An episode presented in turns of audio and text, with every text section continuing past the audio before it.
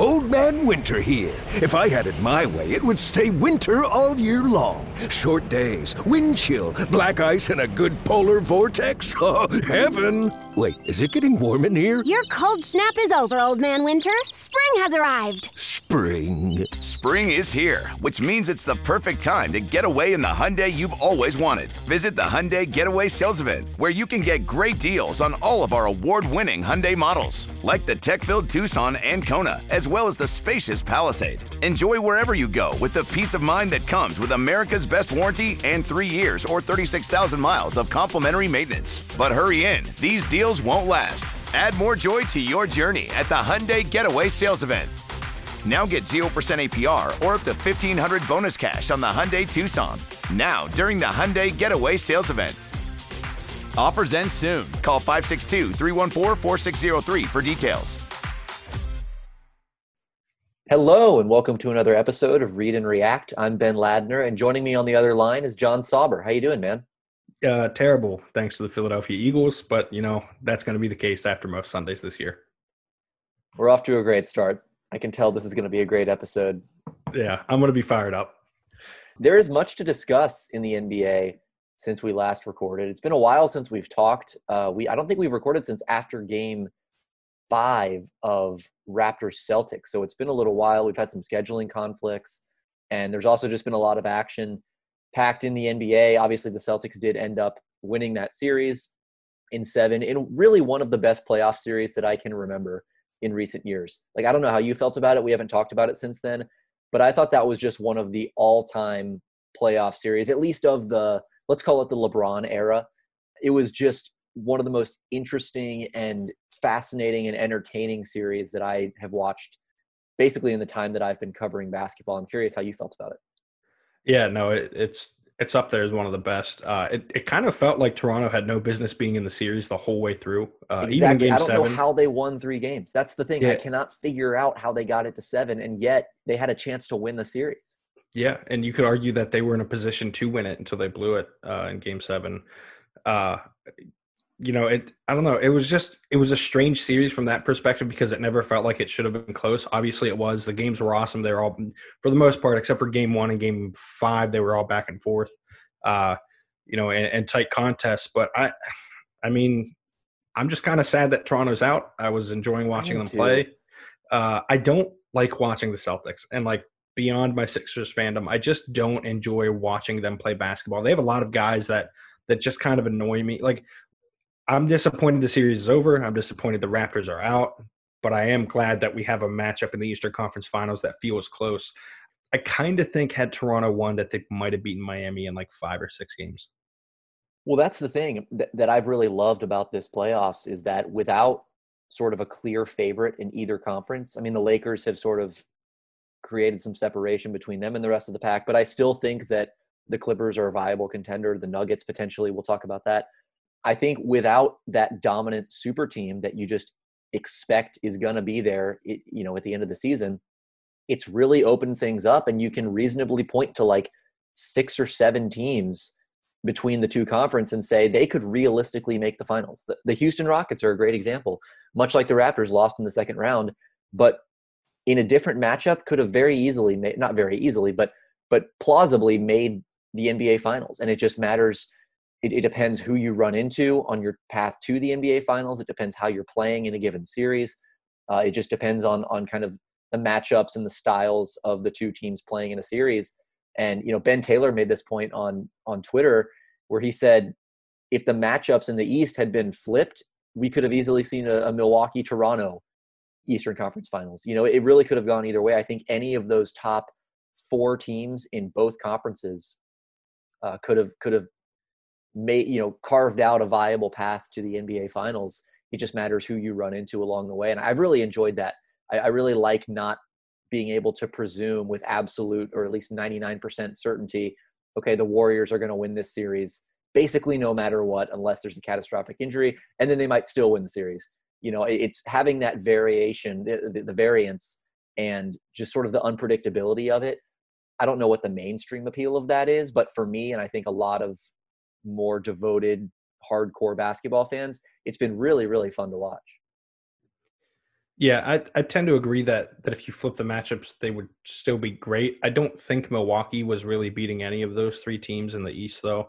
Uh, it it kind of felt like they, you know, they struggled enough with the Magic to give you an indication that okay, things might not go well in the second Right, round here. right. And and Toronto and, and Boston are bad enough matchups for them too that they would have just stifled Giannis and, and Middleton in a similar way that Miami did. So strangely enough, the it feels like the one seed in the East was the only team that probably didn't have a chance to make the Yeah. Eastern Conference Finals after watching the semis play out. Uh, it does feel now though like like the Lakers are the clear favorite to win a title. Like I don't know about you, but I, I get the feeling that they're almost going to walk to this, like that this this title is sort of theirs. Uh, even if the Clippers win uh, Game Seven, which we'll get to here in a second, uh, it it feels like they are the clear best team in the NBA. They have the best player in the NBA, uh, I, especially in the playoffs. Like LeBron is better than Giannis without a doubt in the playoffs. Uh, and and when he's I on, like there's nothing. Giannis the the contender for that spot. Yeah, I wouldn't either. I think it's Kawhi. Uh, Yeah. But I, I, I don't think you know Giannis might not be in the top five, honestly. Which, it, it- I mean, is a big indictment on on him at this point. But still, clearly the best regular season player in Yeah. the league. Still, crazy talented player who can be that that top player in the world in the playoffs at some point. Uh, but you know, it's it's really strange um, to see the Lakers kind of emerge as that favorite because there there weren't many teams I had more questions about as a true contender coming into the playoffs than the Lakers. Um, especially the shooting, uh, especially who's going to create without LeBron. Rondo has been, I mean, huge for them in that regard. Uh, but watching LeBron just sort of do whatever he wants, uh, whenever he wants, is is still a sight to behold. As someone who wanted the Rockets to drag that series on a little further because I like watching them play, like it was incredible every time he LeBron would just attack the rim, draw contact, and and what do you do? Like he's scoring, like it's still an easy layup even if you foul him. Uh, especially a team as small as uh, as the Rockets are, and you know, regardless of who wins this this Western Conference semi between the Nuggets and Clippers, I don't. I- don't know that there's a real way you stop LeBron, and I don't know that either of them has the the rim protection to really even put in a dent in what the Lakers can do. That's interesting because I agree on LeBron, but I'm not quite as sold on the Lakers as the clear favorite. But we'll talk about that. The one thing I'll add before we move on to that series is the other thing I've enjoyed about these playoffs, and I think a, a byproduct of not having that one dominant team, is you see each team in a, in a given series being able to play their own style. Like you don't have the Rockets or the Trailblazers or whoever trying to play the Warriors game.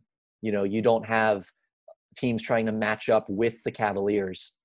And specifically for LeBron James, you get the Raptors being able to play their brand of basketball against the Celtics brand of basketball. And whoever wins, I mean, obviously there's going to be some sort of middle ground that both teams have to approach. And, and those are kind of the terms of the series. But you get a little bit more stylistic diversity in in a particular series than you would and, and even from series to series too like we could see miami play a vastly different style than they did against milwaukee now that they're playing the celtics it just kind of depends on the matchup and i, I like that as opposed to okay everyone's going to try to play like the warriors because that's the only chance you have and even then you're still probably not going to beat them but let's move on to the the aforementioned game seven between the clippers and nuggets because at this moment we don't know who the lakers are going to be playing in the western conference finals which if I had told you that a week ago, would have been quite the shock because true to form, the Denver Nuggets have forced a game seven in a series they probably shouldn't have been in in the first place. Uh, this is after going to seven games and coming back from a 3 1 deficit in round one. They are now trying to do the same against the Clippers. And honestly, their last two wins have been some of the most fun games. I know we disagreed about game seven of the Utah Denver series, but Denver's last two games have just been awesome. Absolutely rousing victories. Um, Nikola Jokic and Jamal Murray seem to have figured something out in that series after kind of struggling early on. And frankly, it doesn't look like the Clippers have the the, the firepower, or, or really, I should say, the fight to to close this thing out. And you know, they've played with fire a little bit here the last couple games, and now they're in a situation where they can't afford to kind of come out, you know, lackadaisical or let their foot off the gas at halftime or whatever the problems have been in the last couple games. What's your read going into Game Seven of this series? and, and what are kind of your expectations? I think it's a true toss up, which, like you said, if you told me a week ago, I, I would have said it was asinine. Uh, there was no way that this game was getting past five uh, with the way both teams are playing. But but I think we're going to game seven. It's a true toss up. Um, it, I mean, Kawhi and Paul George have been generally good. Uh, it's everyone around them has failed to step up, which is pretty shocking for a team that we talked about, like how the supporting cast is so perfect around those guys, and they've been nowhere. Uh, especially yeah. in Game Six, they vanished. Uh, you know, it was it, it, it's it's tough to look at, at some of the numbers that these guys put up, given that the rules they're supposed to have. Uh, JaMychal Green was the most effective non-Kawhi, non-Paul George player uh, from a scoring standpoint, which is which is really really ugly. I mean, if it's just those two guys, they're not going to win Game Seven. They they need someone to step up. Fortunately for them, it doesn't have to be a lot. Like it's just got to be Marcus Morris having a nice game.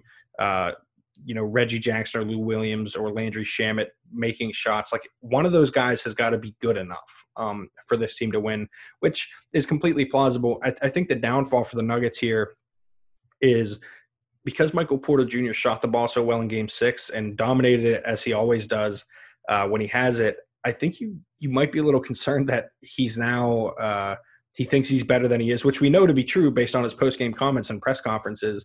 Yeah, what uh, did you think about that, by the way? Oh, he's such a clown. Like he like, what are you doing, dude? You're in the middle of a playoff series, like like sub the the verbal version of subtweeting your your head coach. Like give me a break, man. Like be he he's not the the one of the two best offensive options on the team. He's just not like he should not have the ball that much. It should be in Jokic and Murray's hands more often than not. Uh, and he needs to be a role player. If he's cold, he shouldn't be playing at all. He is the worst defensive player in this series, and there are some bad defensive players in this series.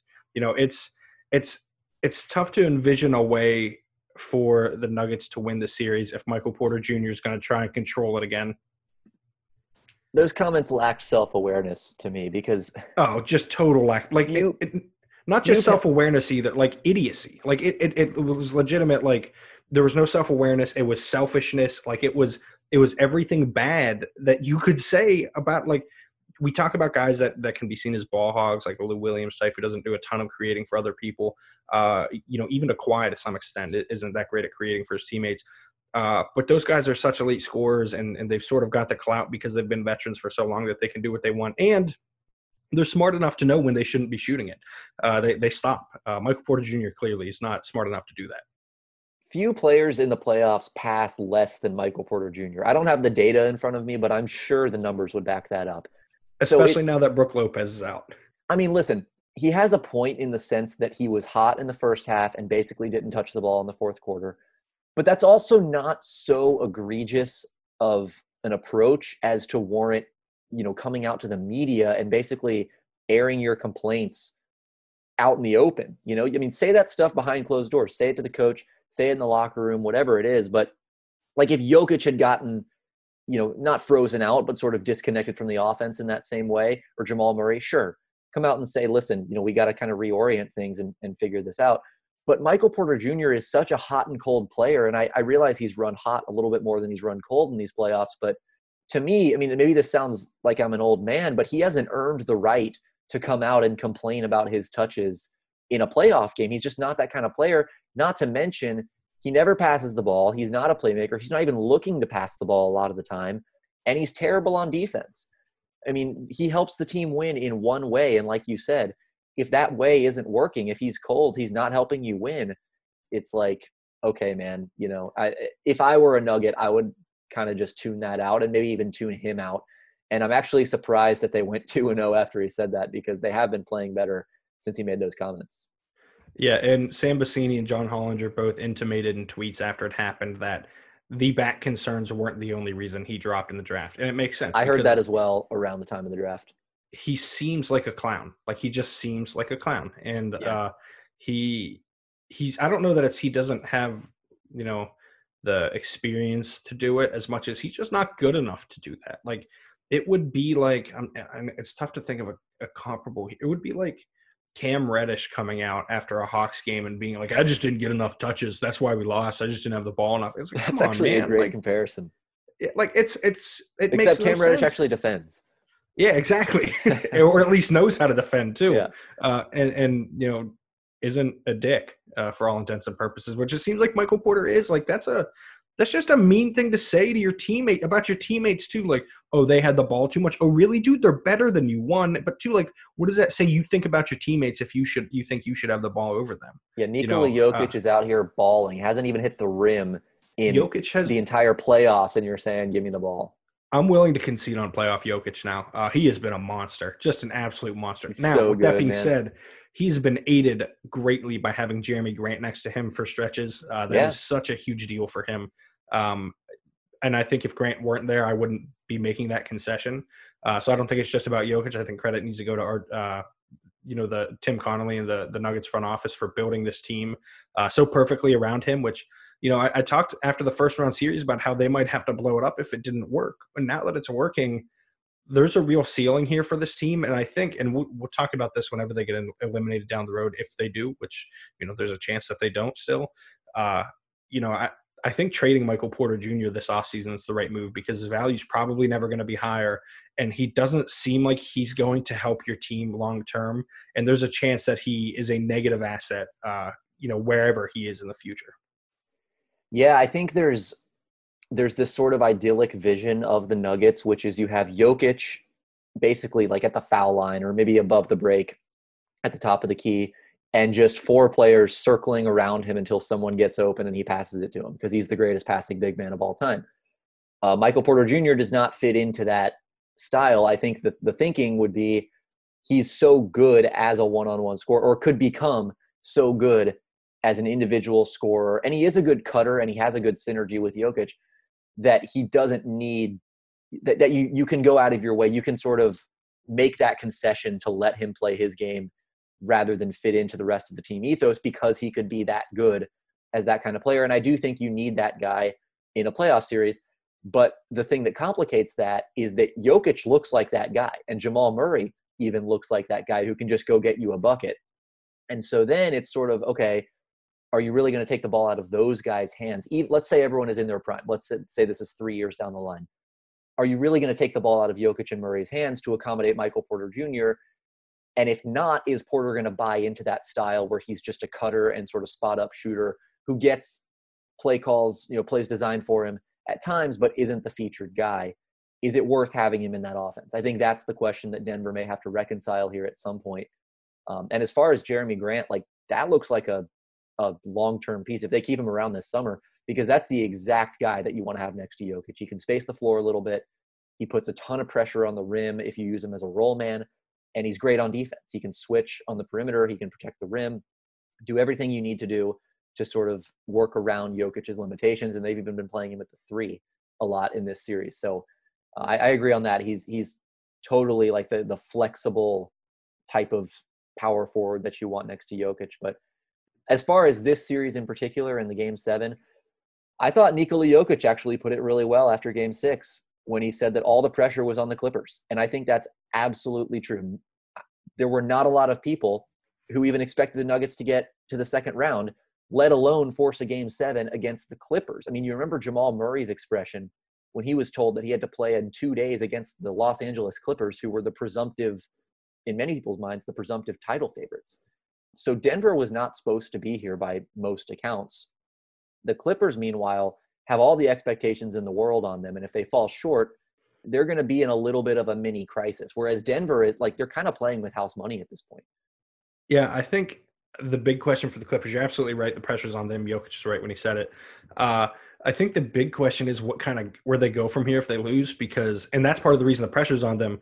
This season is a catastrophic failure if they lose in the Eastern Conference semis. Like there is no way around it. They may only have Paul George and Kawhi Leonard for two years. If the first year is a second round exit, I mean, I don't know what changes they'd be willing to make, but it seems like the kind of uh, result that could, you know, be an agent for change. It would be it would allow them to make a bunch of changes. Um, it's it's a brutal look though to lose to a, a team that was completely gassed in game one and still like didn't have a lot of energy through the first few games of the series. Uh, and kind of muscled out that game two win just by getting hot from the field and and now all of a sudden you're in game seven with them when they were the ones that were drained. Uh, this could be this could be a pivot point for the Clippers franchise and where the future goes. Uh, just this game in general, and I don't I don't think they can afford to lose it. And I, you know, I don't know that they're going to lose it, but just the fact that they're here adds so much more pressure than it could ever add to the Nuggets. I'm curious too if they lose what that means for Doc Rivers because I don't think he's coached an amazing series. He has the luxury of leaning on talent that is that basically outstrips every other team in the league, but it is also incumbent upon the coach to put that talent in position to succeed. And I would say that there are really only three Clippers, Paul George, Kawhi Leonard, and Ivica Zubac, who have played up to the level that they need to play for the Clippers to win a championship. Everyone else has fallen short of their standard. And they need to play better, undoubtedly. But I, again, I, I think it's also on the coach to sort of facilitate that a little bit more. Um, I, I, don't know. I don't. I don't think that he's done an amazing job tactically in this series, but we'll see. Maybe he has he has some adjustments drawn up for Game Seven. Yeah, I'm with you. I, I don't think it. I mean, they look like the same Clippers team that's just sort of waiting uh, for themselves to outmuscle uh, the the Nuggets, and it hasn't happened yet. Uh, we don't know if it'll happen. Uh, I'm looking forward to this game though. It's going to be so like it should be such a good game. I'll be disappointed if it's not, honestly, especially with how the Nuggets have played of late. Yeah, I'm I'm with you. Who who are you taking? Like I want to take the Nuggets with how they've played recently. It's just so hard to mentally picture Kawhi losing a game 7 at this point. Uh that I'm to go with the Clippers with not much confidence at all. I'm also taking the Clippers. I think they're the better team, and that's kind of what I default to in these situations, especially on a neutral court. Um, although I guess the neutral court works to Denver's favor in this scenario, but I mean they have the best player, they're the best team, and ultimately, I like I picked them to make the finals at the beginning of the season. I picked them to make the finals at the start of the playoffs. I've sort of been with them every step of the way. I still think they have the most talent and the most most flexibility. Um, but but like you, I'm not a completely confident in that pick. Old Man Winter here. If I had it my way, it would stay winter all year long. Short days, wind chill, black ice, and a good polar vortex. Oh, heaven! Wait, is it getting warm in here? Your cold snap is over, Old Man Winter. Spring has arrived. Spring. Spring is here, which means it's the perfect time to get away in the Hyundai you've always wanted. Visit the Hyundai Getaway Sales Event, where you can get great deals on all of our award-winning Hyundai models, like the tech-filled Tucson and Kona, as well as the spacious Palisade. Enjoy wherever you go with the peace of mind that comes with America's best warranty and three years or 36,000 miles of complimentary maintenance. But hurry in, these deals won't last. Add more joy to your journey at the Hyundai Getaway Sales Event. Now get 0% APR or up to 1500 bonus cash on the Hyundai Tucson. Now, during the Hyundai Getaway Sales Event. Offers end soon. Call 562 314 4603 for details. Hey guys, it is Ryan. I'm not sure if you know this about me, but I'm a bit of a fun fanatic when I can. I like to work, but I like fun too. It's a thing. And now the truth is out there. I can tell you about my favorite place to have fun Chumba Casino. They have hundreds of social casino style games to choose from, with new games released each week. You can play for free anytime, anywhere and each day brings a new chance to collect daily bonuses. So join me in the fun. Sign up now at ChumbaCasino.com. No purchase necessary. VGW. Void were prohibited by law. See terms and conditions. 18 plus. All right, let's move on to a preview of the Eastern Conference Finals, which was not the Eastern Conference Finals that either of us were expecting. Maybe you were expecting. Did you pick Miami to make the Eastern Conference Finals? You did. I did. I did. I picked Miami, Toronto. Okay, so Uh, you very got half close. of that one right. I got neither of them right. But either way, I think this is going to be an awesome series. This is kind of the example I was thinking about when I was celebrating the stylistic diversity in these playoffs because I think both of these teams are just so interesting from a personnel standpoint, from a coaching standpoint, a strategic standpoint. These are just really two really talented, tough, smart teams with a lot of versatility and just a lot of dynamism. So the way I'll frame this is I'll pose to you. Let's fast forward two weeks, say that Boston is in the finals. They've beaten the Miami Heat in however many games. What went right for them? What did they do that allowed them to win this series? And then we'll flip it back the other way and after you answer and say that Miami won. But but start with Boston. What does Boston need to do uh, to get by the Heat? Uh, their isolation scoring uh, was efficient. You know, I think this is going to be a lot about Kemba. This is going to be a lot about Jaylen Brown and Jayson Tatum and the kind of shots they can create for themselves. Uh, it's a series that honestly, Tatum should look really good in. Uh, he he's going to get guarded in all likelihood by Jimmy Butler, but I don't know if Butler can hang with him at this point in his career. Uh, and honestly, it's going to come down to whether or not Gordon Hayward plays like like the kind of player he can. Uh, because if his comeback doesn't mean anything, then Miami's probably going to win the series. If it's a meaningful comeback and he contributes to this team and is a ball mover and uh, an occasional isolation scorer who can hit open shots uh, and defend at a competent level, then they should win because I think Jaylen Brown can guard Jimmy Butler. I think Jayson Tatum can guard Jimmy Butler. I think they've got answers to everyone except for Bam. And I don't know that Bam is going to hurt you in such a detrimental way, and there's no way to scheme against him that it's going to prevent Boston from winning this series.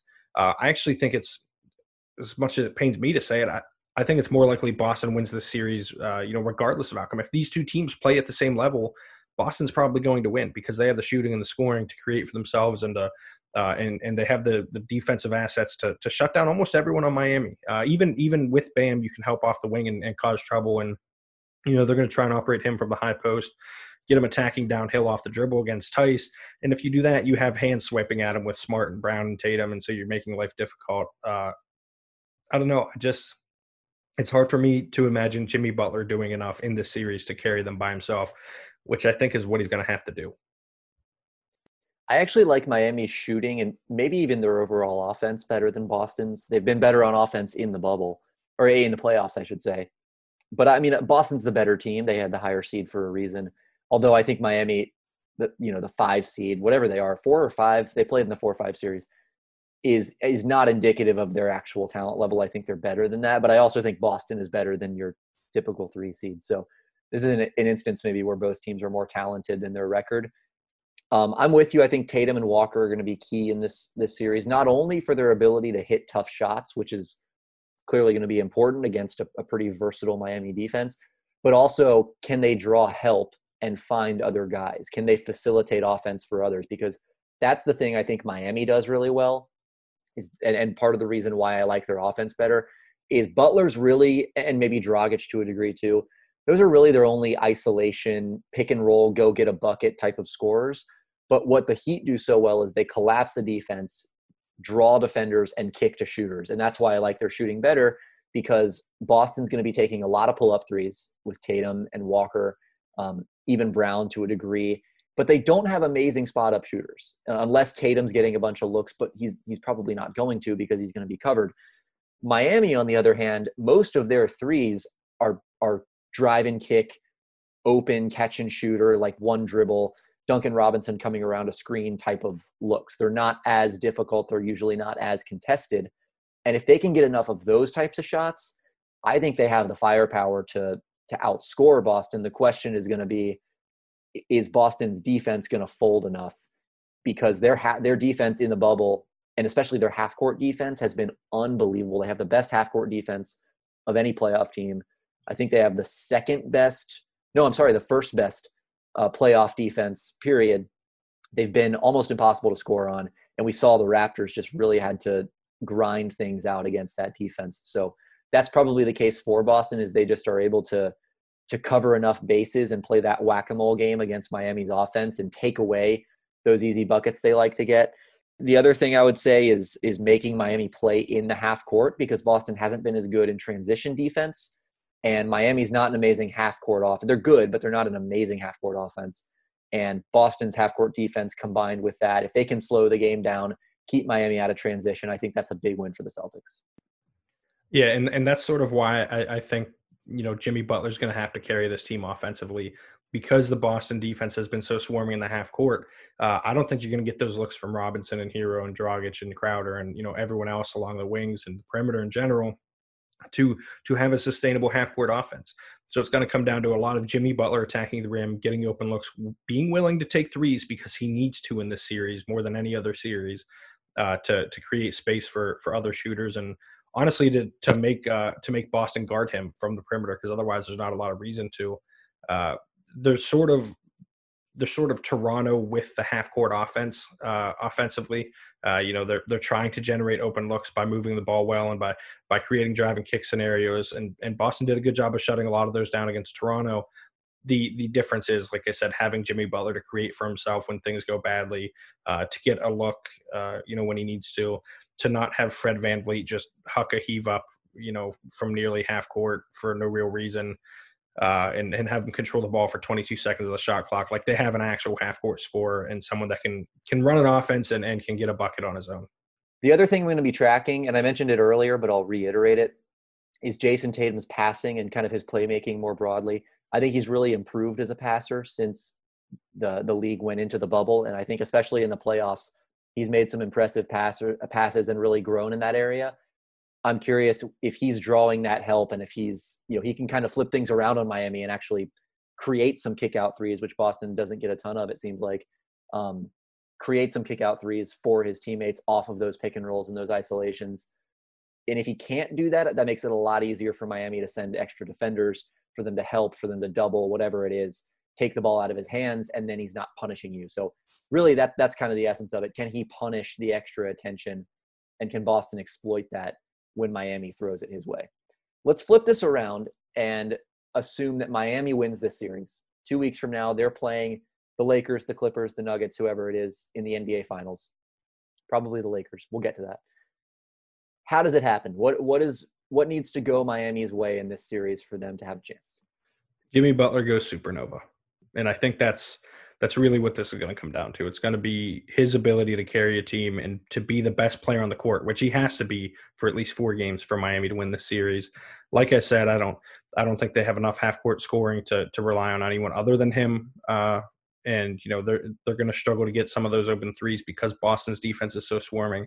So he absolutely needs to be uh, the best player on the court offensively, and he has to be serviceable. Not not serviceable. He has to be good against Jayson Tatum or Jaylen Brown or whoever he's guarding in this series, uh, because Boston has too many options to score. Uh, Miami doesn't have enough, you know, high quality high quality defenders to stop them. Uh, Duncan Robinson and Tyler Herro might get picked on this series a little bit especially Herro because of his his uh, negative wingspan and you know his his sort of it's not slow foot speed as much as it is his lack of uh, lack of quickness, especially when you know laterally and moving backwards. Uh, he's prone to get blown by, especially by someone like Tatum or Brown. So you know they they might have targets to pick on this series, which there weren't a ton of those last series. Fred VanVleet is at least strong enough to hang with a lot of guys. Same with Kyle Lowry. It's tough to pick on both of them. Uh, Miami has more options in that sense to to be exploited. So so Jimmy Butler's got to be at his best. He's got to be barking out signals. He's got to be the one to want to take on that matchup. That you know everyone said Giannis uh, or got on Giannis because he didn't want to guard Jimmy Butler uh, for the first couple games of that series. Butler has to be the one to take the onus on him and and guard Boston's best players. And he's got to be able to go for 44 minutes a game too. Like this all sounds like a lot of mounting evidence against Miami, and I, I think it's probably because there is a lot of mounting evidence that Miami's not going to win this series. I'm a little more optimistic about Miami. I, I think, I mean, like I've been saying since the playoffs started, I think they're really, really good, and I'm I become more convinced by them. I mean, remember they dispatched of the Bucks far more quickly than the Celtics dispatched of the the Raptors, and obviously swept in the first round as well. I also think the Raptors are just better than the Bucks, though. Yeah, they are, the they are. But I mean, I, I was impressed by the way Miami made quick work of the Bucks. I mean, even considering the Bucks limitations, that was uh that was pretty impressive this series to me sort of comes down to Boston's defense versus Miami's offense. You know, can my like I touched on earlier, can Miami create those openings for the kick out threes? Duncan Robinson, can he get going? The Bucks did a pretty good job kind of quieting him in the second round. Can he get a little bit more free against those Boston defenders, which there's a lot of evidence that says no because they have a lot of guys that can really get around screens on the perimeter and track good shooters. Jaylen Brown and Marcus Smart both come to mind uh, and Boston will have some interesting decisions as far as who to put on Robinson and then what that means as far as their ability to guard Jimmy Butler. The other thing I would say for Miami's defense is whether they can contain the ball, particularly Kemba Walker and Jayson Tatum at the point of attack, because I thought the Celtics did a really nice job punishing Toronto's help in the last round and, and making the Raptors help them and kicking out for corner threes. They got a bunch of corner threes yeah, in, in the last round. Miami does not help as liberally as Toronto does. Toronto is probably the most active help defense in the entire league. Miami is a little bit more conservative, but if if Boston can create those you know similar openings to create, I'm sorry, if if uh, yeah, if Boston can create similar openings uh, to to create kick out threes, particularly corner threes, and get the the the ball moving and, and kind of the churn going and allow guys to attack closeouts. Jaylen Brown comes to mind as a guy who could really benefit if the offense gets rolling, he's a, a good cutter, good at attacking closeouts, kind of working the second side. So if Miami can kind of shut that down on the initial action and make the Celtics isolate, make them work for their tough shots, uh, obviously it kind of kind of goes without saying that's going to be a big help for them. Robinson, like I mentioned, needs to have a big game or two. To me, this could be a series actually where Bam Adebayo has a little bit more room to work than he did last series. The Bucks, obviously, their whole thing is taking away the rim and emphasizing the interior. And Bam not really being an outside shooter, it felt a little cramped for him. And I wonder if this series allows him a little bit more room to breathe and make plays off the short roll and keep that off, you know, connect the offense in the way that he typically does. Even though the Celtics have had a better defense in the playoffs than the Bucks, that particular area of the game could be one where Bam really shines. And then a big question I have is whether Andre Iguodala has another elite defensive series in him. Like if if they can put him on Tatum in the fourth quarter and just trust him to get stops and force tough shots, that that could honestly swing the series Miami's way because I don't think you want to overtax Jimmy Butler by doing that for a full game. And if you can bring Iguodala off the bench and let him close games on Jayson Tatum, you know that might be enough to kind of push this thing Miami's way.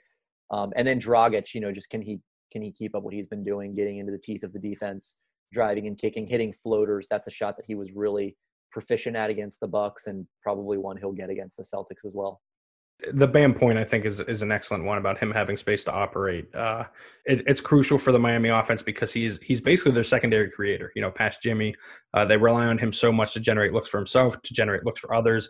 Uh, he should have a favorable matchup in Daniel Theis. Uh, they, I mean, it's it's hard to have less space in the paint than you can have against the uh, against the Bucks, like you said, because again, like you said, the whole idea is to stop teams from letting uh, from getting to the rim, and this should open the floor up for Bam so there, there is an avenue for him to sort of do more work and create more offense, and maybe that's the other avenue to Miami winning the series is is, is him being the creator. Uh, I just I can't get there with like you said with with Smart and Brown chasing guys around. Like I can't get there with those guys having enough enough shots, uh, you know, to to make something happen. Uh, and it's it's why I, I lean Boston in the series. Although I, have underestimated Miami a lot this year, and you know I've tried not to in the playoffs. It just feels like this is a bad matchup for them, whereas the Bucks kind of felt like the perfect matchup.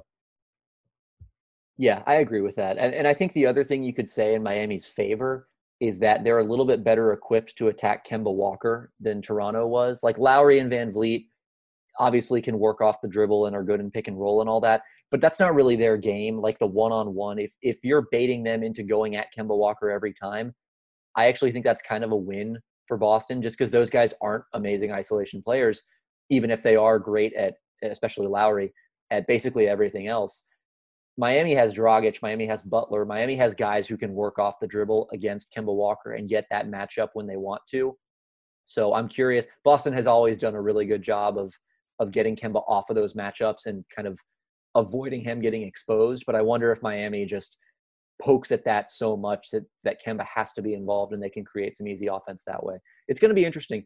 This is another series, too, where I think we could see a lot of small ball, a lot of switching, and the emphasis on skill and agility, I think, could be a huge theme in the series.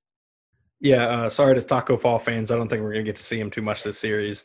Uh, it, it's hard for these teams if, to go. What big. if the Miami has to run an out of bounds play with half a second left in the final seconds of the game? And give up the three anyways. Yeah, and then still get scored on. give up the shot. no, I like these teams are going to go small no matter what. Uh, they could go. I, I, I agree with you. I think that there could be like some micro ball to this. I think we could see, you know, the biggest guy on the court be Jayson Tatum. Uh, well, at, but at the, the interesting thing is though, I think both Bam and Theis can play that small style that's the other interesting wrinkle is these teams can play small while still keeping their centers on the floor. Yeah, and and I think when we say small for this series, it's about taking those centers off even, uh, and it's about uh, and it's about you know the biggest guy for Miami being Jae Crowder, and like I said, the biggest guy. Really, you Boston think Bam will get played Jayson off the Tatum. floor? I don't think he'll get played off the floor. I think there are lineups we could see out there that take when he's off the floor that they may go Okay. micro ball. So Uh, you're you saying know, that no Kelly Olynyk, no Meyers Leonard, they just go straight to a small. Yep. Okay. straight to Jae Crowder at the five. I could Uh, even see Derrick Jones Jr. being that guy. Yeah, Jones Jr. would be a pretty ideal, although he's big. Like he's like six ten, so it's not Yeah. that small. Uh, Could be a know, series for Grant Williams too. yeah, Grant Williams could see a lot of time. and have a big role here. And I think this series we're going to see that more than than we would any other series, especially uh, if they make the finals because they're not going to be able to go small in the finals. Yeah, I think that's all that I had on this this series. I will note Boston won the season series in the regular season two to one, although Justice Winslow played in one of those games, which like is not relevant at all in this series. Uh, that was the blowout back in December. Miami was second in playoff net rating, or is second so far. Boston is third. So I, I honestly, the thing that was really surprising to me, or, or just really interesting, is as I was going through the numbers, these two teams are really close to one another in a lot of metrics three point defense, three point offense, overall net rating, offensive efficiency, defensive efficiency. The margins between what the, these two teams have done in the playoffs is fairly slim. Obviously, Miami has the better net rating and the better record in the playoffs because they got rid of Milwaukee so quickly.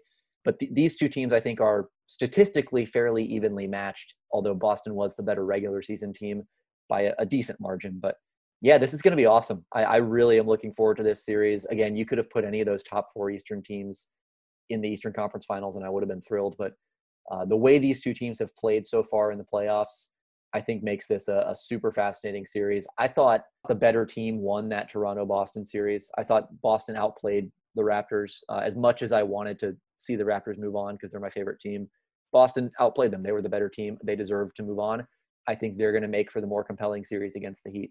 I'm I'm struggling to to see in my head a way Miami wins this. Uh, I know that they're good. I know that that they uh, they have the talent to win this series. I know that they they run an offense that should get them open looks. It's just tough for me to see it with how Boston's playing. Uh, which you know now that we're here, I, I think Boston takes this in seven. I will also go Boston in seven. I would rather see the Heat win. I think the Heat are more interesting but I, I, will also take the Celtics. Old Man Winter here. If I had it my way, it would stay winter all year long. Short days, wind chill, black ice, and a good polar vortex. Oh, heaven! Wait, is it getting warm in here? Your cold snap is over, Old Man Winter. Spring has arrived. Spring. Spring is here, which means it's the perfect time to get away in the Hyundai you've always wanted. Visit the Hyundai Getaway Sales Event, where you can get great deals on all of our award-winning Hyundai models, like the tech-filled Tucson and Kona, as well as the spacious Palisade. Enjoy wherever you go with the peace of mind that comes with America's best warranty and three years or 36,000 miles of complimentary maintenance. But hurry in, these deals won't last. Add more joy to your journey at the Hyundai Getaway Sales Event. Now get 0% APR or up to 1500 bonus cash on the Hyundai Tucson. Now, during the Hyundai Getaway Sales Event. Offers end soon. Call 562 314 4603 for details. Judy was boring. Hello. Then Judy discovered chumbacasino.com. It's my little escape. Now Judy's the life of the party. Oh, baby, Mama's bringing home the bacon. Whoa. Take it easy, Judy. The Chumba life is for everybody. So go to ChumbaCasino.com and play over 100 casino style games. Join today and play for free for your chance to redeem some serious prizes. Ch-ch-chumba. ChumbaCasino.com. No purchase necessary. Void where prohibited by law. 18 plus terms and conditions apply. See website for details. All right, final order of business for the afternoon. Uh, we're slowly falling more and more behind on these postmortems, but we are going to hit the Rockets, given that they were the team most recently eliminated from the postseason.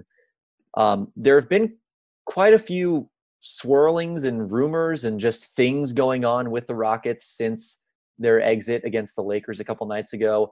Most notably of which I think is that Mike D'Antoni confirmed yeah. to be gone from the Rockets. Uh, obviously, did not get the contract extension heading into this season, and uh, it was presumed that this could be his last year, but it has now been made official. In addition to Tillman Fertitta being a cheapskate, what is your main sort of read on this situation with D'Antoni? Tillman Fertitta is a cheapskate. I mean, it's really tough to read it any other way. He's an awesome coach. They have an awesome team. Uh, he should be back, and and Fertitta doesn't want to pay him. Could we see a detonation of the Rockets this offseason? Like, I know the offseason is going to be short, so maybe we won't see that much activity. But this feels like if D'Antoni's out, if Westbrook is going to be this, like, are the Rockets better off just kind of blowing this thing up? I know they've been reluctant to do that for the last however long Morey's been there, but are they better off just kind of pressing the the detonate button and starting over? Uh, I think they are. I don't think it's going to happen. I mean, what do you? First off, what do you do with Russ? Like, how do you even go about you can't that? do You know, anything. like, That's why they shouldn't have traded Yeah, for like- him. That was the argument not to trade for him. Is But then again, you were going to be stuck with Chris Paul's contract too. So like, they were stuck with a at least. Chris Paul's a good player. Yeah, true. That's fair. But like, I mean, from a blowing it up standpoint, there was no way. Yeah, out. It's like yeah. you were gonna have to run it back. Uh, I don't know. Like, I feel clueless with this one. Like, I there's no real avenue to fix this team. Like, they're they're probably gonna go get a big since they're moving on from D'Antoni. We'll see what they actually do uh, moving forward. But I, I mean, I think it might be time to cha- trade James Harden. it just feels like you can only run into the same wall so many times and they have found so many different ways to run into the wall over the last five years obviously this year it was they took this small ball idea to its logical extreme maybe they stick with that. Maybe they just say hey we we got somewhat close. We found something of a rhythm playing this style. Let's run it back one more year and hope that russ gets healthy and looks good. I don't know how feasible that's going to be pj tucker I believe is going to be a free agent. They're going to have to pay to keep him around, which they might not do given who who owns their team. And and you know, like, are we at the point where Harden just needs better talent around him? Like, can can you really configure this a different way? Like the Rockets have have built so many different versions of this team around Harden, and none of them have worked, and and understandably so. And it's not necessarily their fault. It's just like they've played this hand every way that they can and i don't really see how else they can remedy this short of trading their two best players i don't know what let's say they don't blow it up what what's the what's the most logical way they can run this back in a way that that makes sense You can't get mad at me. It's the only logical one I can think of. I genuinely tried so hard oh to think god of a diff. I know, I know, I know, I know. I genuinely tried so hard to find someone that made sense that a team would be willing to get rid of that could make it work with this team. Uh, especially because I don't think they're going to be running the same system next year. Like I can't imagine James Harden's refusing to take mid-range shots next year. Like I think, I think they're in for a philosophical change now that D'Antoni's gone yeah um, and they're not going to be playing the math as drastically. And Al Horford is sort of the five that can make this engine go. That's the mold of five that I think they need to bring in. And obviously, he's gettable. They're going to move him in, in Philadelphia, and he makes too much sense to me in Houston.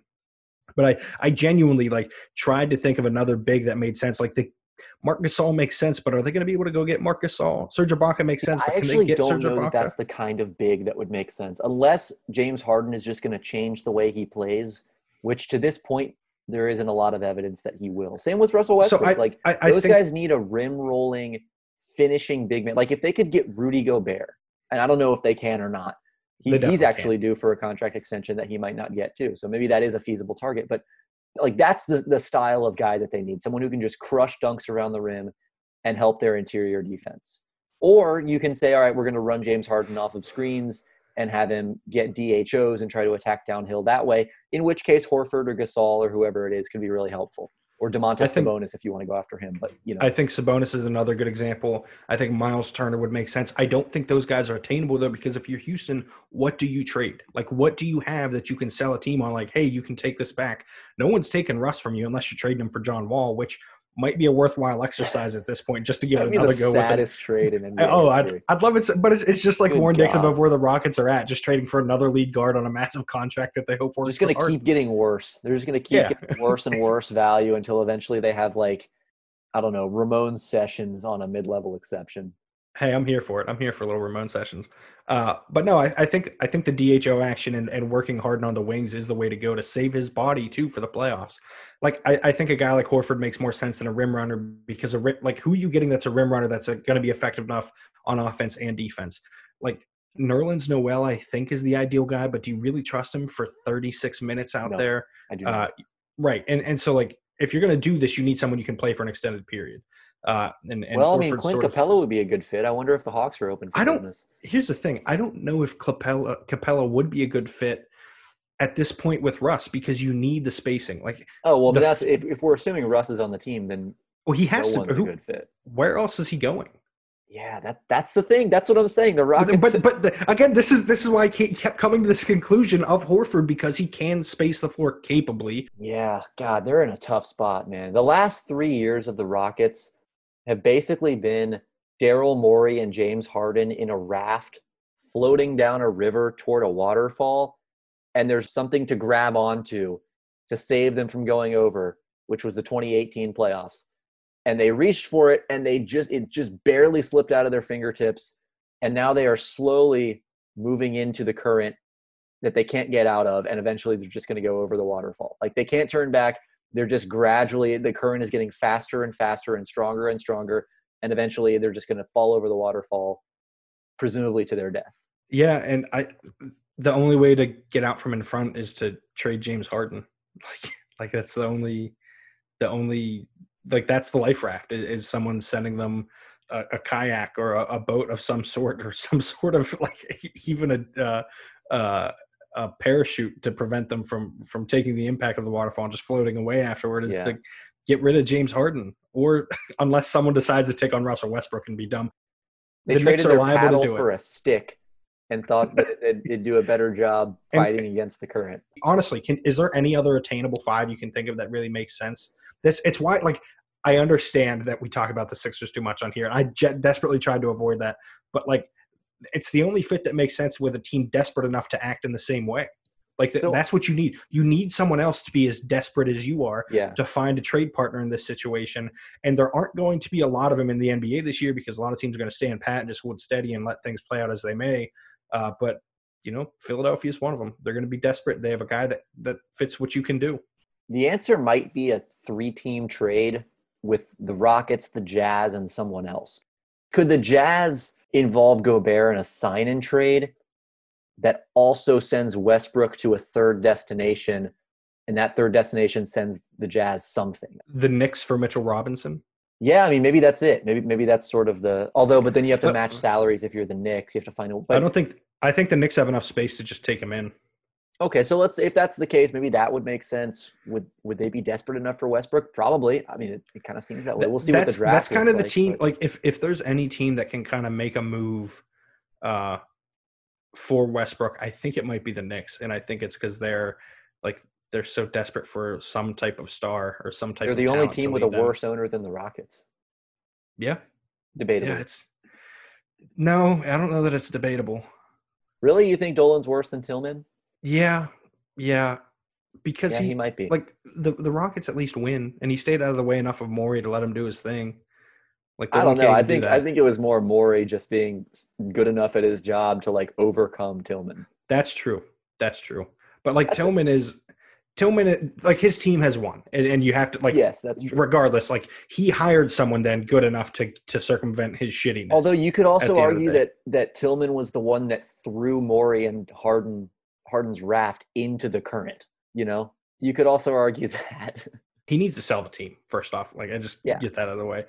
And like if they lose Morey because of Tillman, like if if Morey resigns, if if Tillman ever fires him uh, because of uh, Morey standing up for human rights in Hong Kong. Like, I mean, Tillman's going to get what he deserves, and hopefully nobody takes that job, and hopefully that team goes to shit for decades. That's the other interesting element of this is Morey's place because he was sought after for the Sixers jobs uh, job a couple off seasons ago. He's obviously a highly respected general manager and could probably find a job wherever he wants. And in the past, it was it was sort of why would he leave Houston? He has James Harden and has built this awesome team and they're contending, they're challenging the Warriors, yada, yada, yada. Fast forward to now, they lost in the second round of the Lakers in five games. And it doesn't look great for the future in Houston. I wonder if Morey is just like, yeah, you know what? I'm tired of working with this guy who is basically cutting corners at every turn, won't pay the luxury tax no matter what, even though we have a clear path to the championship if he pays the luxury tax. It was worth it when we were good. I was willing to put up with this when we had a chance to win the championship, but now that we don't, I'm moving on. Like I wonder if he looks at the situation and says, "You know what? Like someone else can figure this out. I'm going to go make 10 million dollars a year somewhere else and try to win a championship." Yeah, and and I think that's the question. And I think that's I think we might get a resolution to it this offseason. I hope so, man. It, it feels like the perfect storm for it to happen. Where's he going to go though? Like right now? Philly? and they talked to him last year. Yeah, like that's, and, that's and why it, yeah. seemed like those talks made it pretty far along. I just I listen. I didn't want to be the person to break, bring it up because I hate bringing up the Sixers now because it we talk about them too much. But like it makes a lot of sense. Uh, yeah. You know, and watching bring Hinkie back as an assistant, that would be just chef's kiss, perfect. Uh, it would never happen, but you know, I, I think it's the it's the job that makes the most sense, and he would sort of have the superstars that he desires, and I think that would be a lot of fun. Like you know, and he would also put a roster around that makes sense. yeah, he knows what shooting you know? looks like. I mean, that Brand would be owned- mutually beneficial. and- Or he gets might- to build a contender, and the Sixers get a general manager that knows how to build a contender around their players. Yep. And, you know, is competent. I think Sixers fans at this point just want competence in the front office, which has Yeah.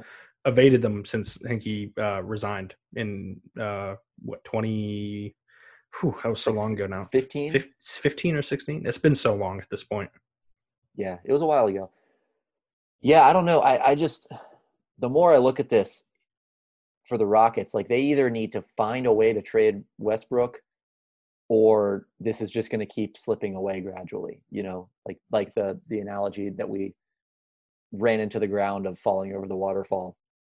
Like that, that's where they're headed. That's where they're headed. And unless they are willing to, to exploit a dumb team or pull off some genius move that I can't foresee, like I, I don't know i don't know how this ends in in the rockets improving next season that's what i'll say i, I don't know how they get better from here because the league is going to be prepared for micro ball next year. Pj Tucker is going to be a year older. Robert covington's going to be a year older. James harden. I mean these are all veteran guys. Eric gordon same thing who has dealt with injuries too. Like this is not a team that's going to improve over time unless they make some big bold roster move and like that just, and if that's the case, maybe they do trade James Harden. Maybe it's like, listen, Who is we, enough we, to get him, though? That's what I was just going to ask. Like, we what can't you, do anything with James Harden, so let's try to get something in return for. it. I think, and like I said, who who has enough to get him? One is a huge concern there uh, in trading him. I mean, if he's Two, like- available, some team would find a way, right? Do you just try to tag Russ to him though? I Is that the move? could. It's like a hundred million dollars in salary. 80 million. But there there are ways. Like there are teams that have enough bad contracts. Like and and enough assets to get it back. Um will it happen? Probably not. But like I think that's one that might be the best way out of this. And I do think as much as I praised D'Antoni, I don't I'm, I'm now questioning whether or not he was maximizing James Harden. Uh, it felt like he was maximizing James Harden, the scorer. Uh, Yes, Doesn't feel like he was maximizing James Harden, the offensive player. Um, I agree. there was a lot of cutting that James Harden did in Oklahoma City. There was a lot of spot up shooting that he did that made him so awesome. And if he can sort of blend that version of him with this version of him and plays defense, like which he's shown, like everyone likes to shit on James Harden for how he defends. When he tries, he's a good defender. He's big and he's strong, and there's a level of Kyle Lowry-ness to him where he's not gonna, he's not yeah, easy but he can't in the defend in space at all, and he can't get Right, over a and- screen. But that's an effort thing. Like he can get over screens. I'm not Like even the- sure. Like in the highest leverage moments of the playoffs, he looked bad defending in space and against the pick and roll. He just, but there was just no effort. Like that's, and that's but if you're not going to try, then are you ever going to try? well, I think that the workload was so much for him offensively that he sort of couldn't Okay. try. Like Yeah. when when you when you put that much on him on offense, you can't try on defense that hard without Yeah, being. I still don't love gassed. his technique on defense. I still think Neither- like even if he do I, tried harder, he I just think- has bad technique. I think, but I think there's more you can get out of him. Like there, there was also how much time you think they spent coaching defensive technique in Houston? Real time. Very little. Right. So like I think if I think if he goes to a more ideal situation, like he could improve upon that. Uh, I just like you're right. Like someone will make an offer for him. I just don't know what you even target. Like what is what is a realistic trade for a top ten player in the NBA who, if he can meld those two things together, has a chance to be a top four player in the NBA. Well, that's the thing. You you need. I mean, the Rockets don't care about this, but if if you're the team trying to trade for James Harden, you have to. I mean, maybe you just view it as, hey, this guy's really good. We can get him. Let's go. But I think you also want to try to say, how can we make this guy better? Do we have the coach? Do we have the the surrounding talent, the front office, to really get more out of this guy? And and maybe the maybe the answer is no, just because he's going to be older. But so so the better framing is is probably can we can we tweak his style and maybe make him more kind of what you're talking about just kind of tweak the way he plays a little bit make him more effective allow him to age a little bit better? And for a lot of teams the answer is no. Like i'm not sure who the team is that can look at james harden and say you know we can work with this and and pursue a championship you know? Like there are teams that can work with it and win 50 games but are you really going to compete at the highest levels with this james harden moving forward if you're a team other than Houston? And even Houston, the answer is no. So I don't know. I don't know. The Rockets are just in a tough spot. Might be in the toughest spot in the NBA. Like it's Yeah, I mean they at least have a playoff team if they run it back. I mean, Although in next year's West, I'm not. I guess Harden's just so good on his own they could get the eight seed, but yeah, geez, no, it, just they'd be a playoff team no matter what with James Harden. Yeah. uh, as long as they have that current roster construction around him, he's too good offense, But again, especially in the regular keep season. running into the same wall every single year? Right, and that's why. But that's the. I don't think it's worth keeping him. Yeah, like you. yeah. I'm just saying they would be a playoff team if they kept him. I don't. I don't know. I. They, you're right. They might not have enough time. The offseason is going to be weird. It's going to be short. Uh, you know, but I think they should probably move on from him. Uh, we'll see. Uh, I think it'll depend a lot on whether or not they're willing to move on from Morey because I don't think Morey's willing to move on from Harden. Yeah, and they also don't have a lot of money coming off the books next year. I was mistaken when I said PJ Tucker's going to be a free agent. He actually has one more year left on his deal, and he's already 35. They don't have a lot of open room next year to sign new players. Like, if they're going to restructure this, it has to be through trades, and they don't have a lot of tradable players other than Tucker, who they're not going to trade because he's he's too important to what they do unless they can get. And that's the thing. Tucker's on such a good deal. You can't trade Tucker for someone better than Tucker because he's on one of the best contracts in the NBA. You can't trade Westbrook because he's on one of the worst contracts in the NBA. Covington, the same deal. He's on one of the best deals. Eric Gordon is, I mean, maybe he's the piece, but like, how much better can you get with a $20 million player? I don't know. I don't know. I'm glad that I'm not the front office, or not in the front office of the Houston Rockets. This is a mess. I'm not. That'd be fun. Really? Yeah, man. Like I mean, honestly, I, guess, I, like, I think there's a level of like, obviously, it sucks not contending, but this idea that you have to, you know, really be innovative to make the changes. yeah, Like, I think there's a level of fi- like finding those avenues. yeah. But there's, Uh, it's also like the Rockets have been so innovative for the entire time Harden has been there that they found all these new market inefficiencies and tiny advantages. It's like if, if you're them, are- you got to be thinking like, oh my god, we have to do this again. We have to find another way to work around Tillman Fertitta being a cheapskate, to work around our players getting older, to work around not being as talented as the other teams. Like that would be exhausting. yeah, that's fair. Uh, we'll see though. I think I think change is probably coming. Uh, I don't know what in what form. I man, if they run it back, that sucks. I'm sorry for Rockets fans if they run it back. And maybe the new coach, whoever it is, I mean, Ty Lue and Sam Cassell have been two of the names that have been floated out.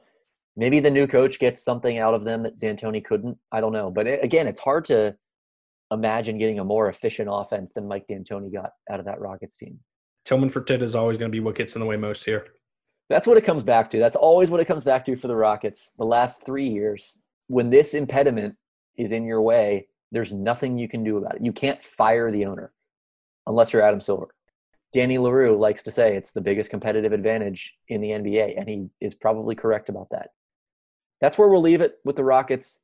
Not in a good place. Never seems to be left in a good place for the Rockets at the end of the season. yeah. I mean, like always, they're kind of at this crossroads of identity. You know, this time I think they have less to cling to moving into next season than they ever have before. John, anything you want to say before we get out of here? Final thoughts, or you know, branch out into something different? No, uh, I mean, I always say it, Black Lives Matter, and you know, it continues to be so disturbing to see so many black people gunned down by police, so many people gunned down by police. It's upsetting, and we've got to do better. We do indeed, and we have not so far, which is kind of the depressing part about this. But again, I will say vote. That's not the only thing, but it is a big thing. There's obviously more that needs to be done, but you can do your part, a, small part, though it may be, uh, by voting on November 3rd. Again, Georgia, October 12th through October 30th. If you want to do early voting, vote by mail, whatever it is, look up when these dates are for your state. Almost all states have early voting and vote by mail. Uh, you can do it. You can show up on November 3rd if you'd like. Get this done, cross that step off the list, and then we can we can proceed from there. Hopefully, John. Until next time, I'll talk to you later. Talk to you soon. Old Man Winter here. If I had it my way, it would stay winter all year long. Short days, wind chill, black ice, and a good polar vortex. Oh, heaven! Wait, is it getting warm in here? Your cold snap is over, Old Man Winter. Spring has arrived. Spring? spring. Spring is here, which means it's the perfect time to get away in the Hyundai you've always wanted. Visit the Hyundai Getaway Sales Event, where you can get great deals on all of our award-winning Hyundai models, like the tech-filled Tucson and Kona, as well as the spacious Palisade. Enjoy wherever you go with the peace of mind that comes with America's best warranty and three years or 36,000 miles of complimentary maintenance. But hurry in, these deals won't last. Add more joy to your journey at the Hyundai Getaway Sales Event. Now get 0% APR or up to 1500 bonus cash on the Hyundai Tucson. Now, during the Hyundai Getaway Sales Event. Offers end soon. Call 562 314 4603 for details. With Lucky Land slots, you can get lucky just about anywhere. Dearly beloved, we are gathered here today to. Has anyone seen the bride and groom? Sorry, sorry, we're here. We were getting lucky in the limo and we lost track of time. No, Lucky Land Casino, with cash prizes that add up quicker than a guest registry. In that case, I pronounce you lucky. Play for free at LuckyLandSlots.com. Daily bonuses are waiting. No purchase necessary. Void where prohibited by law. 18 plus. Terms and conditions apply. See website for details.